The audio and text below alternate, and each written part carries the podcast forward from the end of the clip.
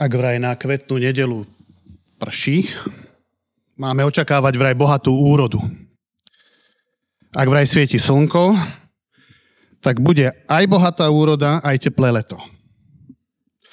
Ak fúka silný vietor, tak budeme mať chladné a veterné leto. Sme v období tzv. veľkého postu a ja čo, tak e, som si prebehol niektoré tie veci, ktoré ten náš národ má, tak hovorí sa, že teda môžeme jesť aj horúce, chudé jedlo vraj, s olejom, dokonca, a dokonca aj trocha vína môžeme vypiť. Môžeme jesť ryby, môžeme jesť nejaké koláčiky, ale nie veľmi sladké. E, ženy nesmú vyšívať, um, uh, zakázané je sa dokonca česať na kvetnú nedelu. Dokonca aj na zvestovanie pána, keď stal z hrobu, vraj sa, vraj sa nemáme česať. Mne to nevadí. Hej. Uh, uh, uh, vraj je lepšie začať tento deň návštevou kostola a potom ho stráviť obklopený s blízkymi a vraj by to mal byť voľný deň, strávený v tiché a pokojnej atmosfére. No, ja nie som tu dnes kvôli pranostikám ani zvykom nášho národa slovenského. Sme tu preto, aby sme rozmýšľali nad vecami, ktoré sa v týchto časoch udiali. Ja čítam jeden známy text, ktorý môžete nájsť v Matúšovi v 21. kapitole od prvého verša. A tam je napísané, že keď sa priblížili k Jeruzalému a prišli do Betfage, k Olivovému vrchu, Vtedy Ježiš poslal dvoch učeníkov a povedal im, choďte do dediny, čo je pred vami a hneď nájdete priviazanú oslicu a s ňou osliatko. Odviažte ich a privedte ich ku mne. A keby vám niekto niečo hovoril, povedzte, pán ich potrebuje. A hneď ich pošle. Povedzte, cére Sion, hľa tvoj král prichádza k tebe, tichý, ktorý jazdí na oslíkovi, mláďati ťažného zvieraťa. Učeníci išli, urobili, ako im Ježiš prikázal, priviedli oslicu aj oslíka, pokladli na ne svoje plášte a on si na ne sadol. Veľký zástup prestieral na cestu svoje plášte, iní odsekávali ratolesti zo stromov a prestierali ich takisto na cestu. A zástupy, čo išli pred nimi, za ním volali Hosana, synovi Dávidovmu. Požehnaný, ktorý prichádza v mene pánovom, Hosana na výsostiach. A keď Ježiš vošiel do Jeruzalema, v celom meste nastal rozruch a pýtali sa, kto je to? A zástupy odpovedali, to je prorok Ježiš, ten z Galilejského Nazareta. Takže známy text eh, tej histórie toho sviatku kvetná nedela, v podstate celý kresťanský svet je teraz eh, ako keby v tom, eh, prežívajúci všetky tieto veci. A my teraz, keď sa, čo sa týka pôsobenia Ježiša Krista, eh, dostávame do takého finále jeho služb, služby tu na zemi a pred očami sa nám môžu v tejto chvíli, v týchto období, ktoré Ježiš keď pôsobil, také myhať obrazy, ktoré, ktoré nám môžu napovedať tie, tie udalosti, ktoré sa tam diali, kde môžeme vidieť, ako Ježiš možno pri hrobe ďakuje svojmu otcovi, že ho počul a následne silným hlasom zvolá Lazár, poď von. Potom vidíme, ako mnohí zo Židov zrazu uveria. Zrazu uveria, že on je asi naozaj ten Mesiáš, lebo skriesil Lazara, to demonstrovalo, že je pán nad smrťou, tak wow. Ďalší obraz, ktorý tu máme, je, že táto skutočnosť zase podnecuje farizeov k myšlienke, aby bol tento chlap čo najskôr odstránený. Hej? Pretože môže začať viesť nejaké hnutie voči súčasným autoritám, ľudia sa k nemu pridajú a hľadajú spôsob, ako to spraviť, ale tak, aby to nevzbudilo nejakú vzburu jeho oblúbencov. Ďalší iný obraz, ktorý tu je, je zase ako, ako Lazárová sestra Mária prichádza a vchádza do miestnosti s alabastrovou nádobou, láme jej hrdlo a vylieva drahocennú másť na Krista. Hej drahocennú, naozaj drahocennú. Hej. V prepočte to vraj bola masť za 20 tisíc eur, cca. Neviem, či máme také maste alebo také oleje. ale bola to veľmi drahá vraj masť z Indie. Iný obraz, ktorý tam je, zase je, že tam Ježiš sa zastavuje počas cesty do Jeruzalema na hore Olivovej, pozrie sa dole na Jeruzalem. Keď ste tam boli, tak ste to videli, že sa tam dá pekne vidieť Jeruzalem a keď ho vidí ten Jeruzalem, veľmi začne plakať, veľmi pláče. A pozerá na ten Jeruzalém a hovorí, kiež by si v tento deň spoznalo, čo ti prináša pokoj. Ale teraz je to skryté tvojim očiam, lebo prídu na teba dni, keď ťa tvoji nepriatelia oboženú valom obklúčia ťa, zovrú zo všetkých strán a zrovnajú zo zemou teba i tvoje deti. A nenechajú kameň na kameni, lebo si nespoznal deň svojho navštívenia. A tak e, sme práve v tomto obraze, v týchto dňoch, kde Ježiš sa dnes blíži k Jeruzalému, prichádza k nemu a učeníkom káže čo? E, priviesť somára. Hej. E, v Biblii sa tu nejedná o prvého spomenutého osla, hej. my už tam tých oslíkov nejakých poznáme, teda tie zvieratka, myslím. Hej.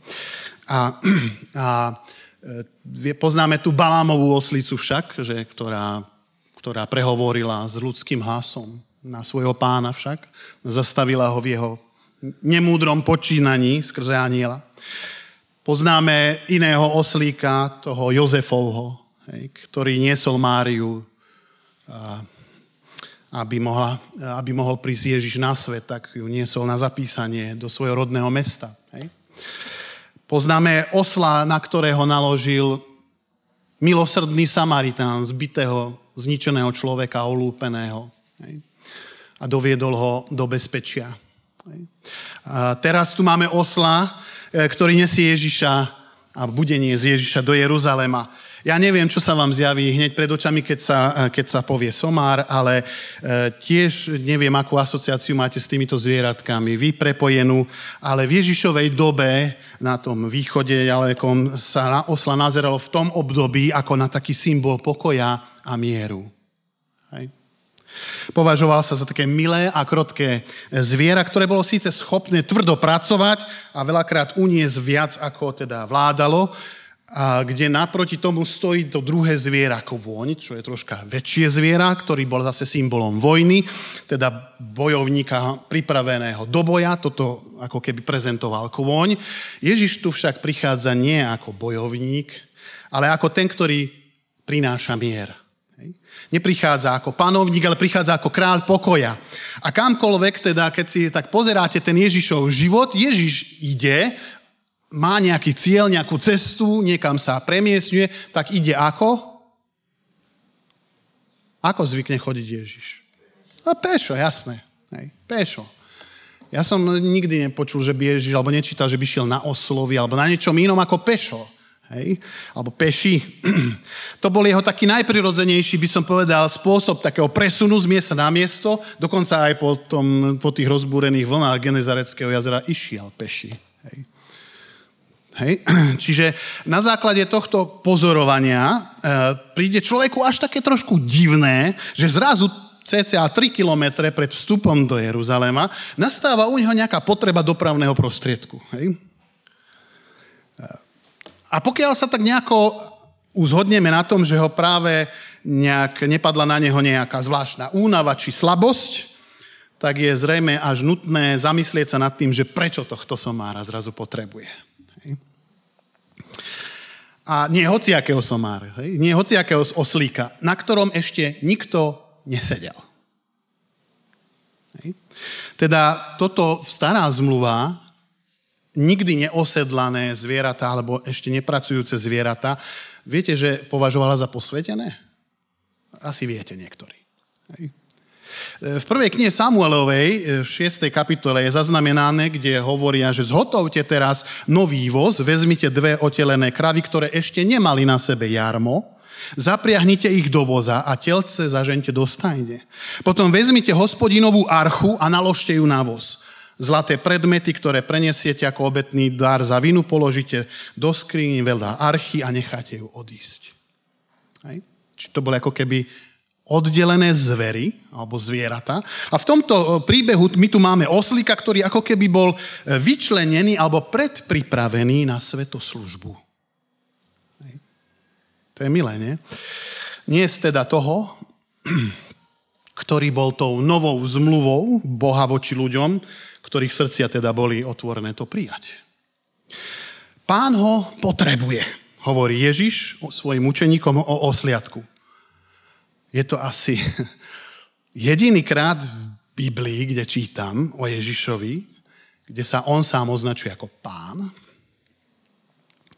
a kde jediný krát niečo potrebuje.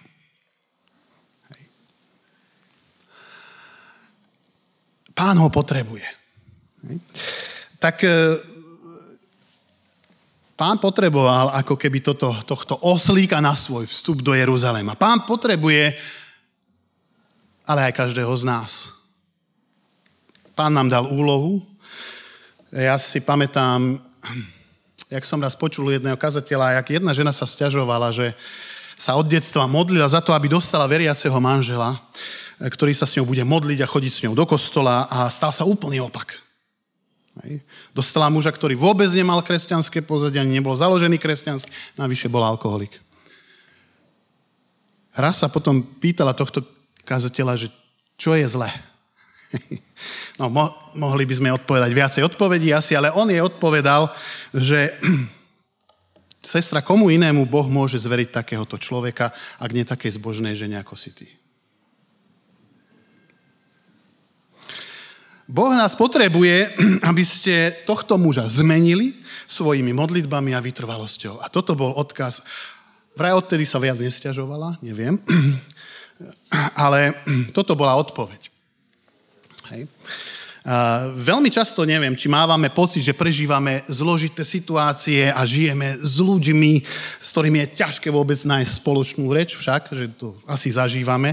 Málo kedy si však ako keby uvedomujeme v tom celom, že Boh má nejaký dôvod, prečo nás priviedol do takéhoto stavu alebo situácie s týmito ľuďmi a prečo nám dal do života práve týchto ľudí.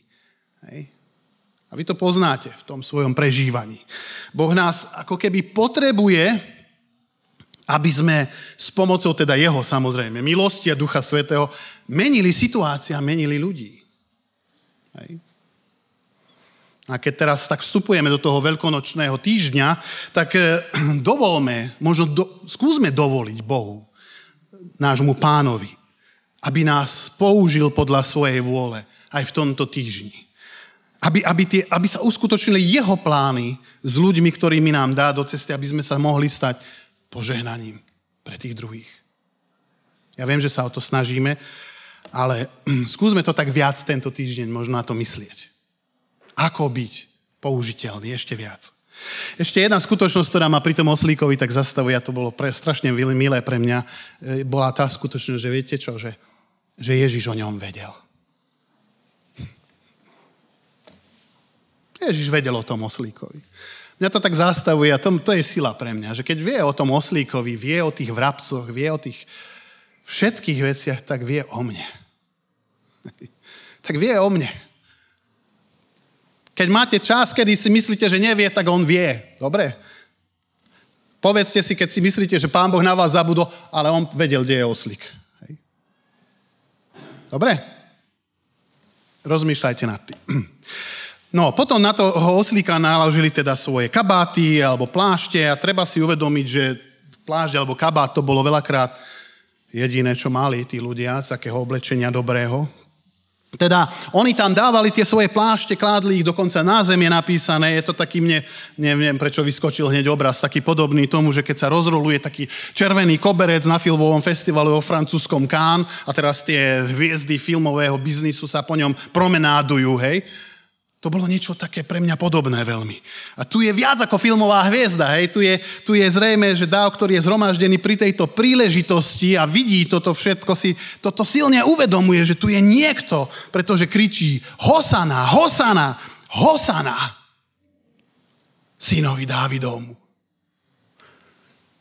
Títo ľudia tu nejak nekričia niečo, že, že čo by bolo podnetom nejakej super eufórie, ktorú mali od radosti, že vidia, ako sa Ježiš pekne udrží na chrbte oslíka, hej, ale jednoducho tu je niečo oveľa viac. Títo ľudia tu dokonca kričia proroctvo, Zachariášové proroctvo, hlasne plesaj céra Sion, zvučne jasaj céra Jeruzalém, pozri tvoj král, prichádza k tebe, je spravodlivý a prináša víťazstvo, je pokorný a jazdí na oslovi. No, znova, nebolo by na tom možno nič zvláštne, keby toto proroctvo nebolo staré viac ako 500 rokov a nevzťahovalo by sa na Mesiáša. Hej. Ktorý má teda medzi iným priniesť mier národom. A tiež keby volanie Hosana neznamenalo zachrán nás. Hej. Môžeme sa zamýšľať nad tým, že prečo Kristus si zvolil takýto okázalý prístup do Jeruzalema. Odpoveď je asi pomerne jednoduchá. Je v poslednom týždni, je na vrchole svojho pôsobenia a Ježiš túto chvíľu chce divákov. Chce upútať pozornosť. Chce sa zviditeľniť, chce všetkým ukázať, kto on naozaj je. Keď sa pýta učeníkov, za koho ma pokladajú ľudia, tak hovoria mu, no tak Peter a títo hovoria, no tak Eliáš a neviem, aj ďalší, Ján Krstiteľ z mŕtvych stali. No a ty, vy čo hovoríte? A toto je dobrá otázka pre nás v tomto veľkonočnom týždni. A vy čo hovoríte, kto som?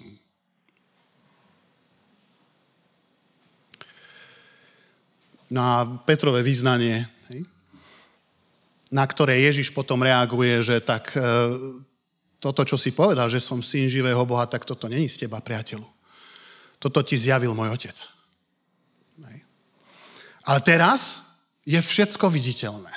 Teraz sa všetko ukazuje v tej najväčšej pompe a zrazu e, Ježiš tu prichádza a chce donútiť ako keby tých všetkých okolostojacich, aby si uvedomili, že dnes sa tu deje niečo veľké. Dnes tu je niečo výnimočné. Uvedomiť si, že naplno vykrikované e, zvolania nejakých jeruzalemských detí, že požehnaný, kto prichádza v mene pánovom, aby si toto všetko ľudia uvedomili, že teraz je čas toho navštívenia Jeruzalema. Že teraz prišiel požehnaný, hej, aby ponúkol svoje kráľovstvo. A teda väčšinu spásu človeku. Ešte nikdy predtým, povedzme si to tak, nikdy predtým Ježiš takéto oslavovanie svojej osoby nepripustil. Ušiel, keď ho chceli robiť kráľom, pamätáte si. V tejto chvíli však vrúcne si želá obrátiť pozornosť ľudí k svojmu poslaniu a obeti. A bol si úplne vedomý, že ľudia pochopia význam jeho slávneho príchodu ako, ako Mesiáša a až potom, keď budú spätne e, si čítať proroctvá. Až keď už bude po všetkom, hej, No, povedzme si tak, že Ježiš sa to preto rozhodol takto sa ukázať. No, keby sa Ježiš e, uspokojil aj s menším titulom, ako je Mesiáš, tak zrejme by sa dožil radostnej staroby. Hej. Avšak prehlásením tohoto, čo sa tu dialo, v skutočnosti bol začiatkom konca tohto jeho veľkonočného týždňa. No ale učeníci teraz prežívajú eufóriu, je to krásne, vžite sa do nich, idú v tom zástupe, konečne ten Ježiš, ten ich majster, wow, teraz, teraz je ten deň, this is the day. Toto je niečo, čo, čo je slávne, krásne, nádherné. Samozrejme netušia, že čoskoro ich radosť bude zatienená teda udalosťami, ktoré budú viesť k smrti ich milovaného pána. Ježiš im to síce často spomínal, ale na to nemyslia, e, že bude trpieť. Oni na to zabudli, ale teraz, teraz počujú to Hosana, Hosana, synovú Dávidov, ktorý prichádza v mene pánovom na výsostiach. Ľudia berú ratolestí, palmy, kabáty, e, celá cesta Mesiášovho takého presunu je pokrytá kvetmi, ktoré natrhali a hádžu. A takto boli vítaní iba králi, tieto ceremonie takto prebiehali. A existuje nejedná domnienka, ale nemám to potvrdené, že osliadko, na ktorom Ježiš prichádzal, viedol sám Lazar. Tak Ježiš, Kristus vedel, že ľuďom prináša kráľovstvo nebeské, Pán Ježiš tu je na tejto zemi 3 roky, pôsobiaci vo svojej službe od svojej 30 a tátu, za tie 3 roky narobí rozruch, dá sa povedať, v celom Izraeli, už len tým, že uzdravuje nemocných, e, kriesi mŕtvych, a uzdravuje slepých, malomocných a tak ďalej, robí zástupy, teda robí, e, robí divým zástupom, učí o Božom kráľovstve, ktoré podporuje svojou mocou, a teraz vchádza a dáva najavo v Jeruzaleme, že on je ten izraelský král, že on je ten pomazaný, zaslúbený Mašíjach, že on je ten stovkami rokov zasľúbený a predpovedaný Boží syn. V Biblii sa píše, že keď ľudia videli Ježiša, tak tam vždy boli nejaké reakcie. Niektorí boli strašne happy, naplnení radosťou, ďalší oslavovali pána Boha za to, že ho že sa naplnili veci. Keď prišiel za Petrom, hej, tak e, prvýkrát a videl jeho zázrak úlovku, veľký, veľkého úlovku rýb, tak prvé, na čo sa zmohol mu povedať, pane, odíď odo mňa, lebo som hriešný človek. Ale tie reakcie tam boli nejaké, vždycky na Krista. Keď ho uvidel Tomáš vo svojej neviere alebo nedôvere, tak uvidel jeho rany, tak povedal môj Boh a môj pán. Ale neostávalo to nikdy bez reakcie. Keď ho započul slepec, tak kričal, zmiluj sa nado mnou, synu Dávidov. Zmi- volali ho syn Dávidov. Tu ho volajú takisto syn Dávidov, jazdiaci na oslati. Dúfam, že to chytáte.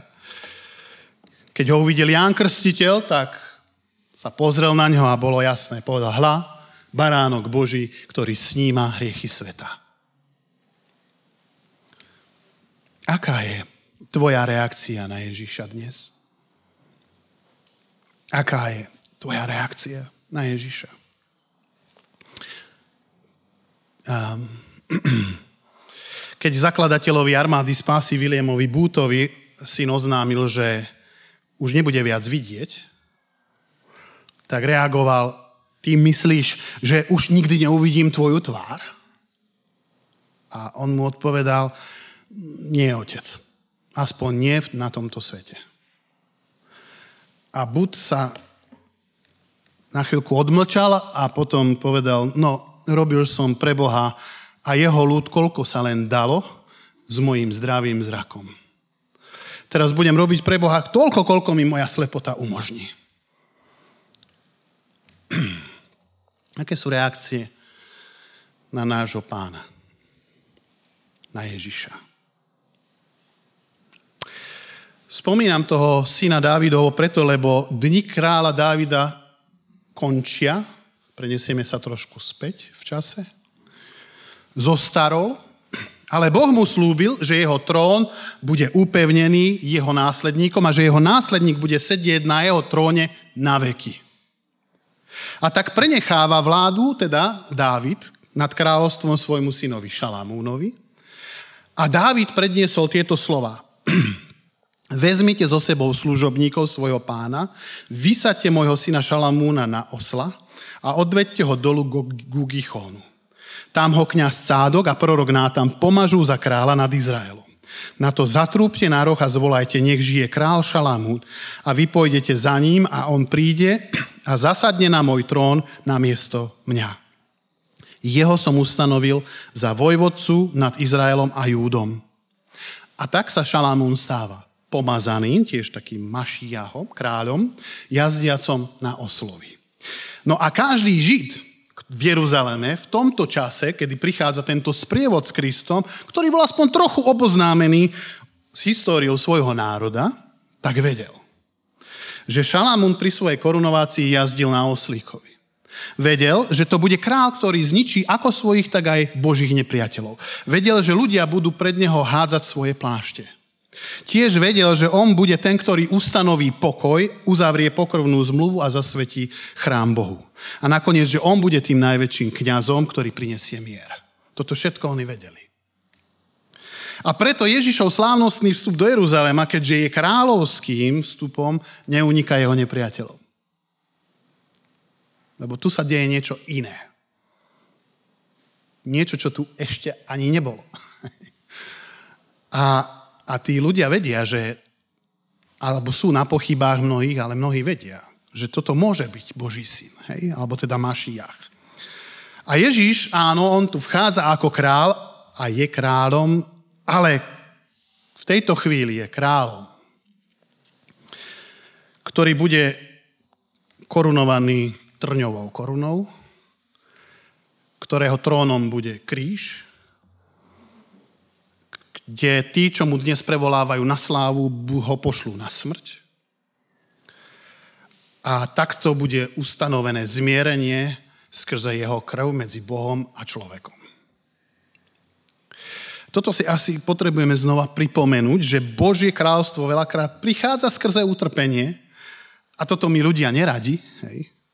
Ľudia chcú muža činu, človeka, ktorý by bol rázny, ktorý by viedol armádu a raz navždy skoncoval s tými, kto sa mu stávajú na odpor. Takých by sme podporili, že? A keď Dáv zistí, že tento syn Dávidov nezapáda do tohto kontextu ich predstav, obrátia sa k nemu chrbtom, áno, Dáv je vrtkavý, to si povedzme, na pokoj, aby sa udržal v Ríme v prvom storočí, stačili chlieba hry však. A Ježiš bol, Ježiš bol pre nich veľkým sklamaním zrazu. Ďalší z ich nenaplnených sľubov, ktorí tak veľmi čakali.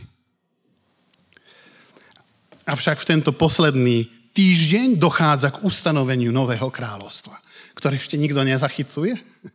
V tomto týždni je král popravený, aby tí, čo ho popravili, mohli žiť. Tento týždeň navštívil Jeruzalém niekto, kto je múdrejší ako Šalamún, následník Dávidovho trónu a v tomto týždni Jeruzalém dostáva najvyššieho veľkňaza bola ustanovená nová zmluva v jeho krvi, ktorá má moc oslobodiť z otroctva hriechu. A toto sa ide dnes ďalšími dňami. Prvýkrát prichádza Ježiš ako obyčajný tesár, avšak vráti sa jak víťazný král. A tak toto je. Prvýkrát prišiel sám, neskôr príde s anielmi a so všetkými svetými. Hej? Prvýkrát niesol kríž, ale potom bude sedieť na tróne. Prvýkrát ho odsúdili na smrť a potom neskôr on odsúdi smrť ako svojho posledného nepriateľa. Teraz však ešte musí prísť agónia Getsemane, Judášova zrada, Petrové zapretie, opustenie učeníkmi, väzenie, falošné obvinenie, zbičovanie, trňová koruna, kríž a uloženie jeho tela do hrobu. O tom v piatok budeme ho správať. Aká je tvoja reakcia na Ježiša? túto jednu otázku rozmýšľajte nad ňou tento týždeň, kým sa v piatok znovu stretneme. Vraj historicky prvýkrát o 10. na tomto mieste. To je reklama. Um, aká je tvoja reakcia na Ježiša Krista? Rozmýšľaj nad tým. Kto to je v tom tvojom živote? Lebo dieťa sa nám narodilo, syn nám je daný, na jeho pleciach spočinie kniežatstvo, jeho meno bude predivný radca, mocný boh, otec väčšnosti, knieža pokoja, veľká bude jeho vláda a nebude jej konca. Hosana, hosana, hosana, kto prichádza v mene pánovom. Nech vás Ježiš Kristus veľmi požehná.